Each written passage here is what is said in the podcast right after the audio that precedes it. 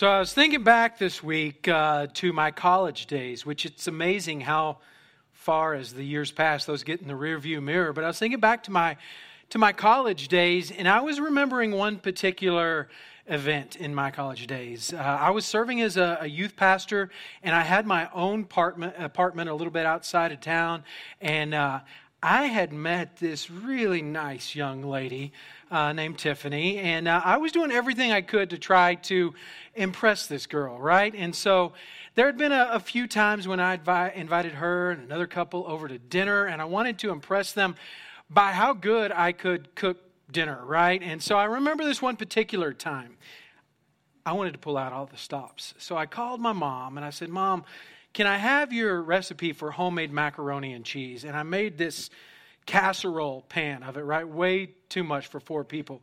But it was awesome. It's, it's still awesome. And I made this, and we had dinner that night. It was great. And it, uh, you know, such a good night. I, ju- I just put the leftovers in the kitchen, and I figured, you know, I'll get them tomorrow, right? I just want to enjoy the night. Well, the next day came, and I ended up just kind of putting some more dishes on top, and the days went by, you know, and just being this college bachelor, the, the dishes kept kind of just mounding up and mounding up. And as, as the days rolled around, there came another opportunity where Tiffany was going to be coming over. And so I thought, I have got to get this apartment cleaned up because not only is it a mess, but now in the kitchen where there was that delightful macaroni and cheese, there's now an aroma because it's still in the sink, right?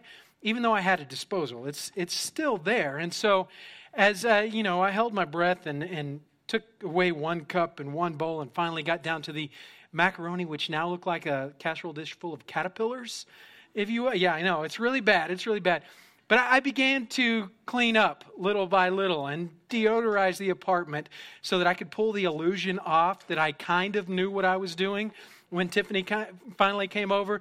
And I remember going through that process of cleaning up the, uh, the, the apartment.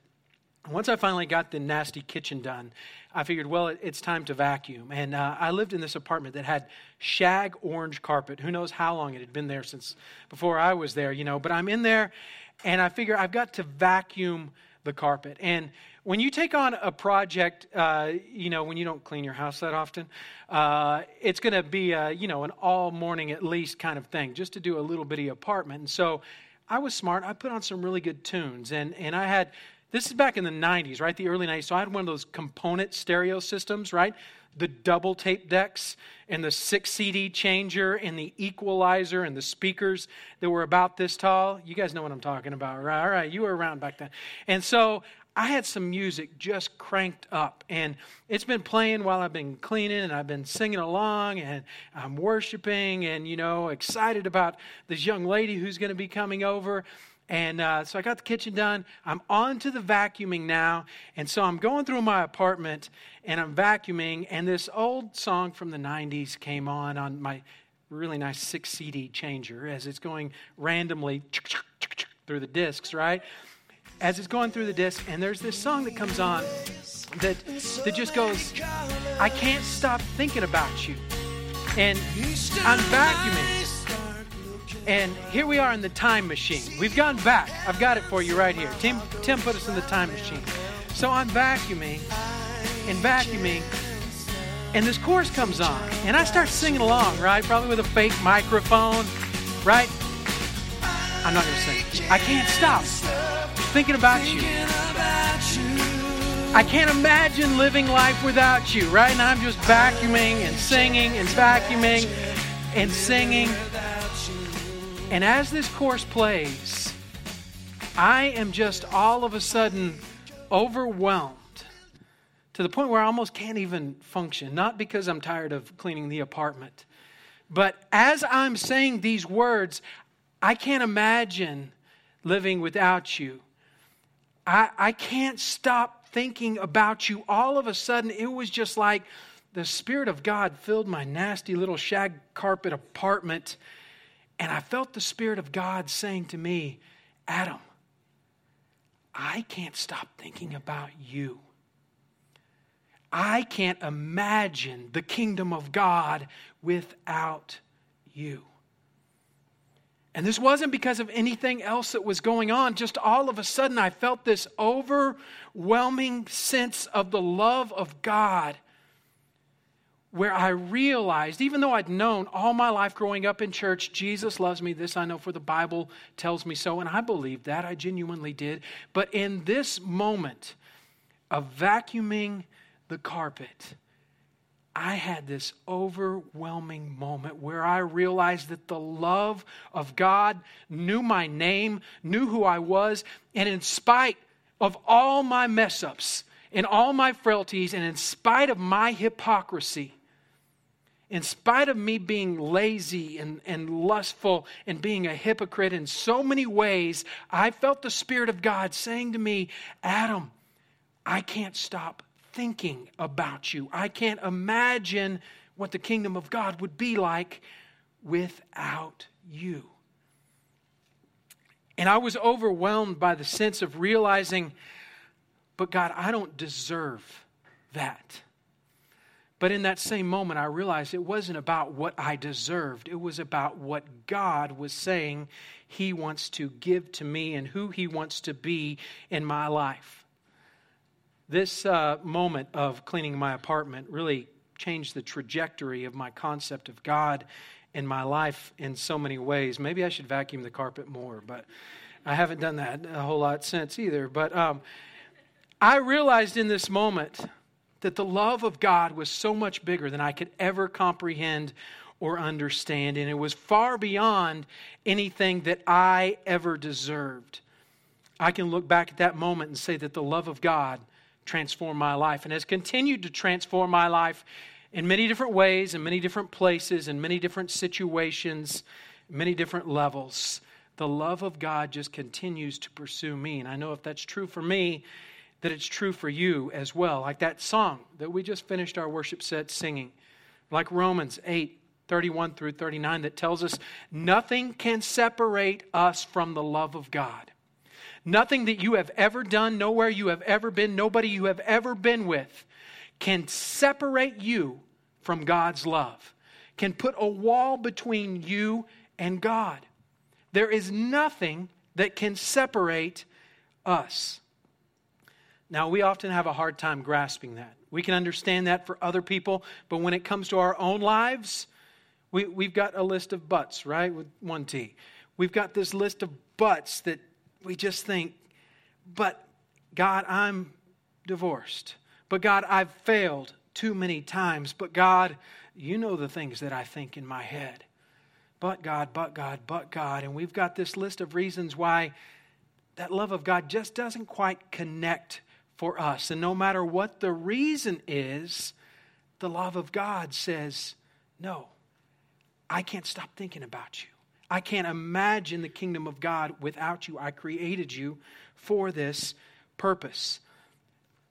If you've ever felt like you don't quite qualify for that kind of love, or you've disqualified yourself for some reason, today I want us to look at a person who, if anybody should have been disqualified, this is the guy if anybody we could say, yeah, that's one of the least qualified, put his name right next to Hitler or somebody. That's one of the least qualified people that God should love. That's the guy that we're going to look at today. His name is Saul. His name will soon become Paul as God transforms his life. But uh, we'll rewind just a little bit. Two weeks ago, Acts chapter 7, Stephen is murdered to get him quiet, to shut him up. And at the end of that chapter, it says this it tells us that the people who threw the rocks to stone Stephen to death, they dragged him out of the city and began to stone him. His accusers took off their coats and laid them at the feet of a young man named Saul. Why did they lay their coats at his feet? It's kind of a weird thing, right? Well, Saul's the guy who's at the back of the room as they're picking up rocks, who now says, Three, two, one, fire. Throw your rocks. He's the guy who's in charge, calling the shots for Stephen, a man that we see as described as full of the Holy Spirit because it was so characteristic of him. So we're going to make an example out of this guy. Kill him. That is Saul. He's the guy who's calling this shot. Acts chapter 8, we looked at that last week. In verse 3, it says, But Saul was going everywhere to destroy the church. He went from house to house, dragging out both men and women to throw them into prison. First, it was Stephen to set an example, to make a statement to the church. And now he wants to make it very clear to anyone who will follow after the words of Christ, who will follow after the way of Christ. He says, I'm coming for you next. So you better just get ready. And we see in Acts chapter 8 that the church then scatters. They're basically running for their lives. We believe in God, but we're not going to stay here and get ourselves killed because Saul is coming for us. He's going house to house. And when you hear that knock on the door, it's not good news. He doesn't stop. He is going to hunt you down and he's going to find you. You can leave Jerusalem, but we're still coming after you. That's Saul's mentality. In this moment, if you're following after God, he's saying, I will find you. I will throw you in prison or I will kill you. There is not a good outcome for this. He continues in our chapter today, Acts chapter 9, verse 1. Meanwhile, Saul was uttering threats with every breath and was eager to kill the Lord's followers. So he went to the high priest and he requested letters addressed to the synagogues in Damascus, asking for their cooperation to arrest any followers of the way. Jesus said, I am the way, the truth, the life. So anybody who's following after Jesus is following after the way, as it's first called. He wanted to bring them, both men and women, back to Jerusalem in chains. So if you're a believer, Saul is your worst nightmare. He is coming after you. So, as we get into this story today, I want to be very clear that if anybody should have been disqualified from having the love of God, a God who loves you to say, pour it out on your life and say, I love you beyond what you could ever comprehend, a love that could never be separated, this guy should have had separation, right? I mean, this guy has done some bad stuff, not just bad stuff that hurt himself and maybe hurt other people, but bad stuff that was trying to hurt God's cause and God's kingdom with all of his might. That's what he is trying to do. And if God can love this guy, if God can love Saul, God can love this college kid that was trying to figure things out. God can love you in the midst of everything that's going on in your life, in the midst of how many ever times that you have failed or whatever you're struggling with, whatever addiction you just can't seem to get past, the love of God is for you. If He loves Saul, He's got to love us as well. His love for us, no matter what you've done, has not quit. His purpose for you is not lost. So, Saul, he's going to Damascus. He's got letters from the high priest. In other words, the, the highest Jewish religious authority has said, okay, we're going to sign the death certificates. We're going to sign the arrest warrants. Go and put an end to this. Why is he going to Damascus? If we could pull up that map, Tim. Damascus, by the way, you'll see it right there about midway up the map. It is the largest continually inhabited city in the world per my reading today. I did not, or this week, I did not know that, but it is massive. I mean, we see that and we think, I've never really heard of Damascus, maybe a few times in the Bible. It's a little Bible town, right? It, w- it was a metropolis back then. It's still a metropolis today. Saul knows this. So they're leaving from Jerusalem. You'll see that about two thirds of the way down. They're going to go to Damascus. Now, Damascus is a crossroads. Anywhere you're trying to go to escape, you can go north, you can, you can go north and then over to the west or to the east. Damascus is going to be the interchange that you go through. So Saul knows if I can go to Damascus, I'm going to be able to throw my net out and get the most people possible. So Saul is headed to Damascus. And just a side note for you here, just interesting details. This is Damascus five years ago. All right? Not a little city, right? This, this is a major, thriving area. This is Damascus one year ago. All right? You are probably familiar about hearing with the Syrian refugees. That's the people we're talking about right here by the thousands, people still trying to escape and survive every single day. And I'm not trying to make a political statement, but I think we would be remiss not to recognize the very beginning of the church begins with Syrian refugees, people who are running for their lives in order to survive and to be able to hold on to their faith.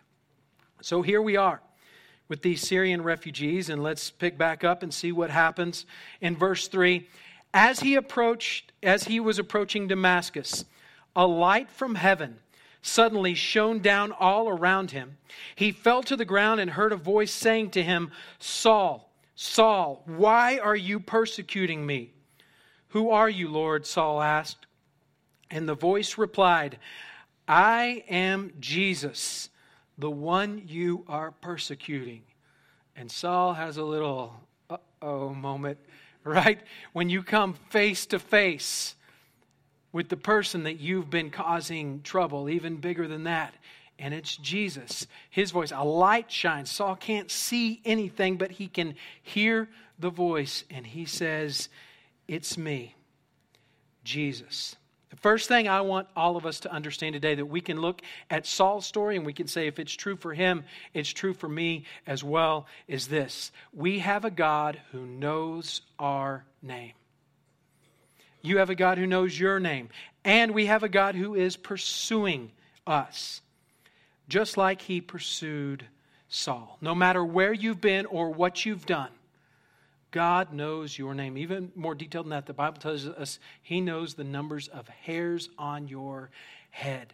The Bible also tells us in Isaiah 49 15 and 16, it says, Can a mother forget her child? Of course not just as God cannot forget you. So much so that the Bible tells us that God has your name written, engraved on the palm of his hand.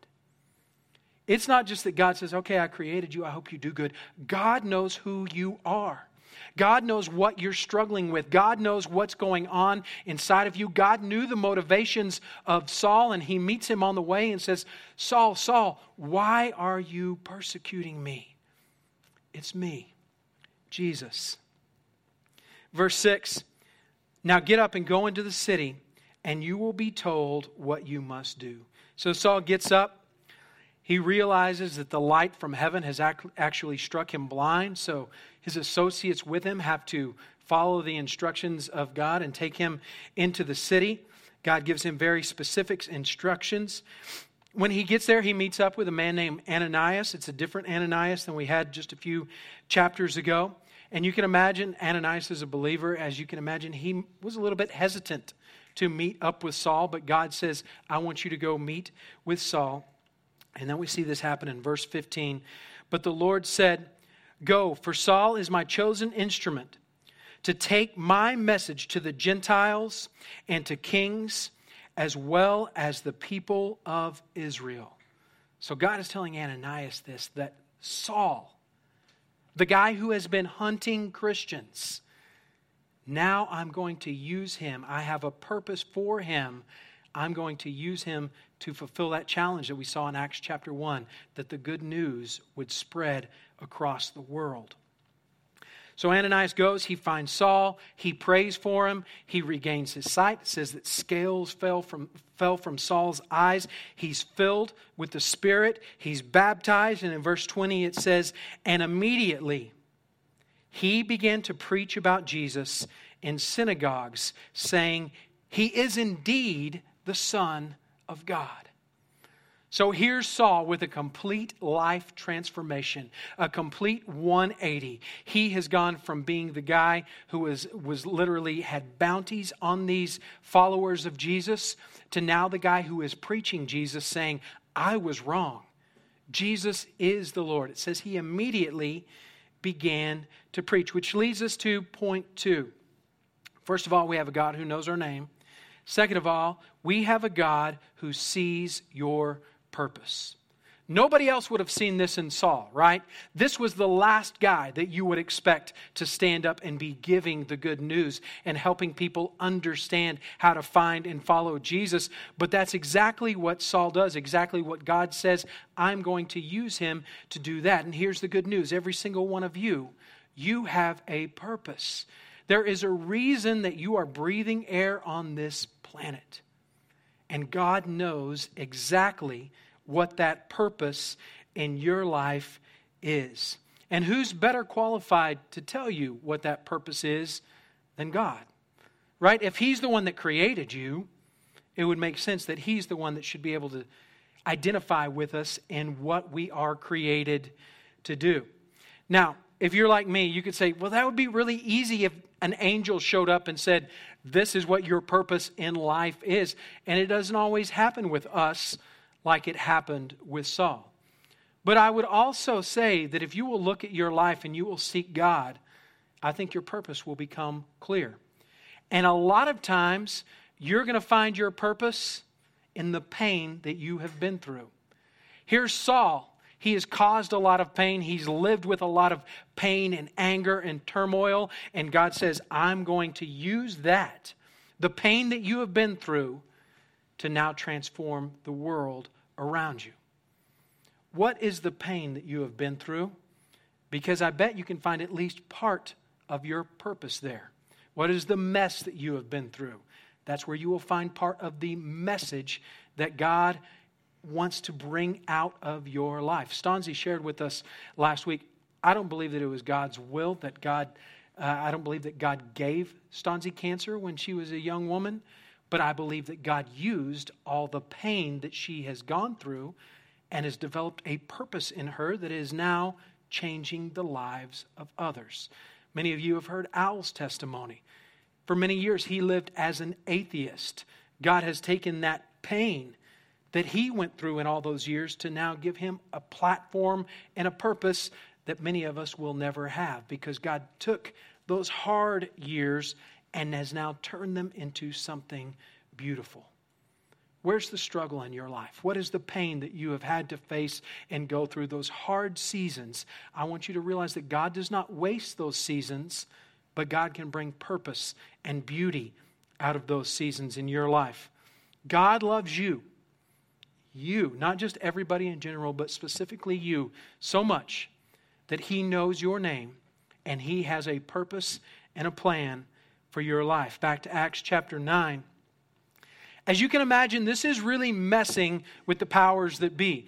The, the religious elite in the Sanhedrin, the Sadducees and the Pharisees, because Saul, Saul is their ace, right? The ace that they had in their hand, and all of a sudden Saul has flipped. And now he is the one not killing Christians. He is now spreading the message of Christianity himself. He's gone from being the hit man to now being on the hit list. Look in verse 24. They were watching him. Uh, they were watching for him day and night at the city gate so that they could murder him. Now they say, We're going to kill Saul, as he continues this. But Saul was told about their plot so during the night, some of the believers lowered him in a large basket through an opening in the city wall. When Saul arrived in Jerusalem, he tried to meet with the believers, but they were all afraid of him. They did not believe that he had truly become a believer. I mean, would you believe him, right? Here's this guy who has been hunting Christians, and all of a sudden, knock, knock, knock on the door. You open the door, and there's Saul. And you say, hey, hey, don't worry about it. I've changed, you know? I mean, are you going to say, sure, come on in, right? These guys didn't want to have anything to do with Saul. Because how easy, how easy of a catfish is that to pull, right? Hey, I'm not here to hurt you. I just want to connect with you. Show me where all your friends are, right? So here's Saul showing back up, and nobody really wants to have anything to do with him. But meet Barnabas in verse 27. Then Barnabas brought him to the apostles, and I'll hit pause right there. So here's these apostles, the believers in their homes. They're always keeping guard, they're always looking over their shoulder. One day there's a knock on the door, and there's Saul, but Saul's not alone. Barnabas is standing with his arm around Saul, and he says, He's with me. This guy is with me. And I know that you've heard that he's changed and you're nervous about that, but I want you to know I put my name right next to his. I stand right beside him. I want you guys to know I believe in Saul. And told them, Saul had seen the Lord on the way to Damascus and how the Lord had spoken to Saul, he also told them that Saul had preached boldly in the name of Jesus in Damascus. So Saul stayed with the apostles and went all around Jerusalem with them, preaching boldly in the name of the Lord. Now, this is all playing out like this is happening one day after the other. What I want you guys to understand, this was happening over months, over years, even. There's a long duration of time where everybody's having to get a grip on this. And it's Barnabas who shows up and puts his name on the line to stand with Saul. This isn't the first time we've seen Barnabas in the book of Acts. We also saw him way back in Acts 4 in verse 36. It says this For instance, there was Joseph, one of the apostles, nicknamed Barnabas. Which means son of encouragement. So Barnabas' real name is Joseph. But for whatever reason, Barnabas is so encouraging to people, they give him a nickname. Hey, Joseph, we're going to call you Mr. Encouragement from now on because every time I'm around you, you just lift me up. You make me feel better about who God is calling us to be. Some of you probably know some people like that, right? We're going to call you Barnabas. And we see that it doesn't just happen in Acts chapter 4, but this is who Barnabas is. He's the guy who walks with you when your life has just crashed and says, You're with me. Let's go get a cup of coffee. I know things are hard right now, but I'm with you. And I'm not going to quit praying for you. I'm not going to quit holding you up until you get through this. That was Barnabas. He's an encourager, he's a connector right? He's, like a point guard on the basketball team that never scores any points. He's just always looking down the court and throwing it to the person who's open and letting them score the baskets. He's always looking for a way to connect them to their greater purpose. That's Barnabas right here. The third thing I want you to understand God knows your name, God sees your purpose, and at times, we all need a Barnabas in our life. And I will even say, you need to be a Barnabas in someone's life. Sometimes, right, when you're going through those hard seasons, you're just like, God, it would be so nice if you could just send me a sign so I know what to do, so I know how to get through this. But I will say, sometimes signs, you know, we don't, is that really a sign or not? I don't know how to interpret that. Kind of like this sign right here.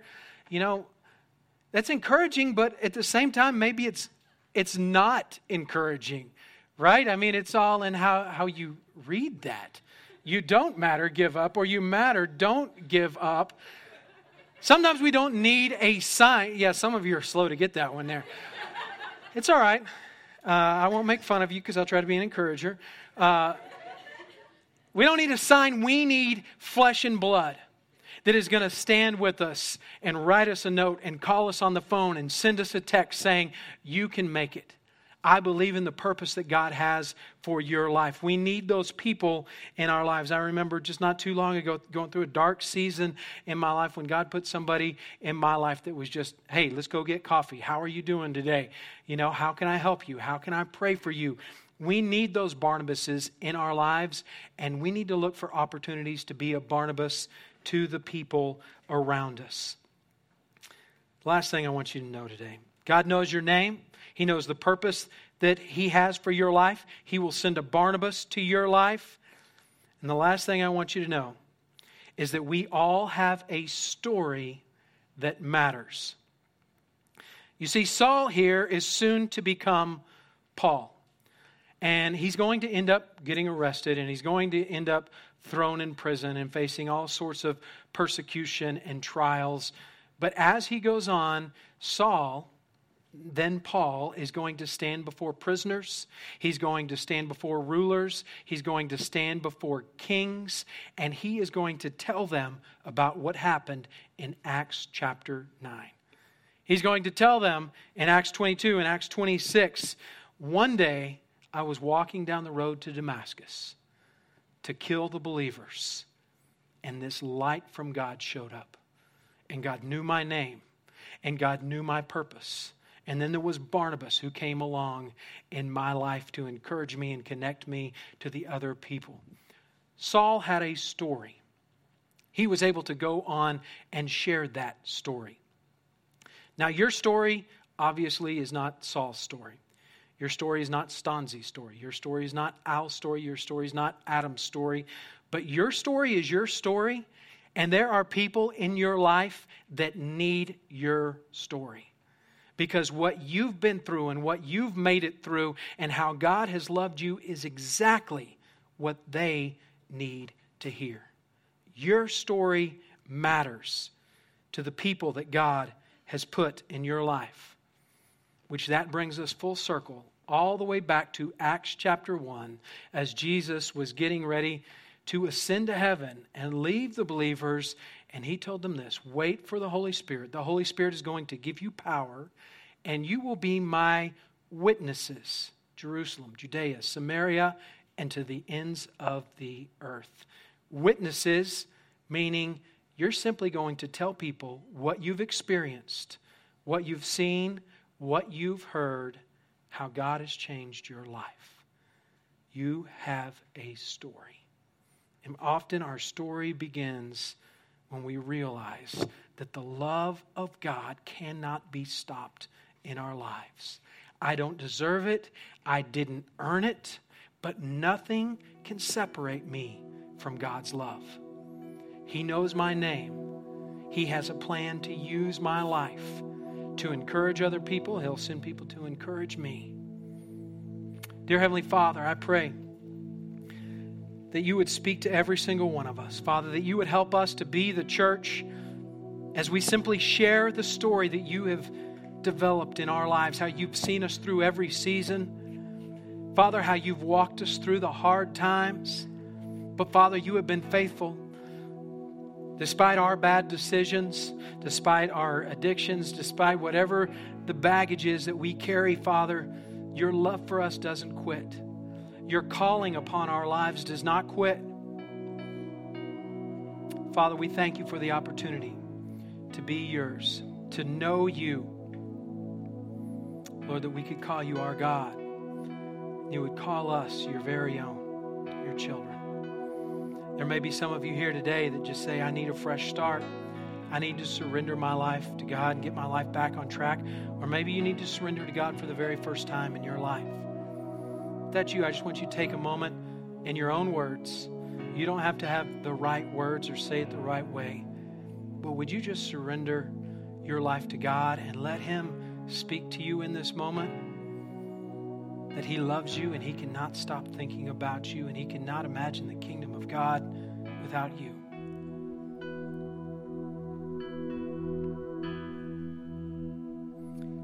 Lord, I thank you that you sent Jesus to die for us, that His blood makes us a new creation. Lord, we surrender all that we are to you. Help us to be all you've called us to be.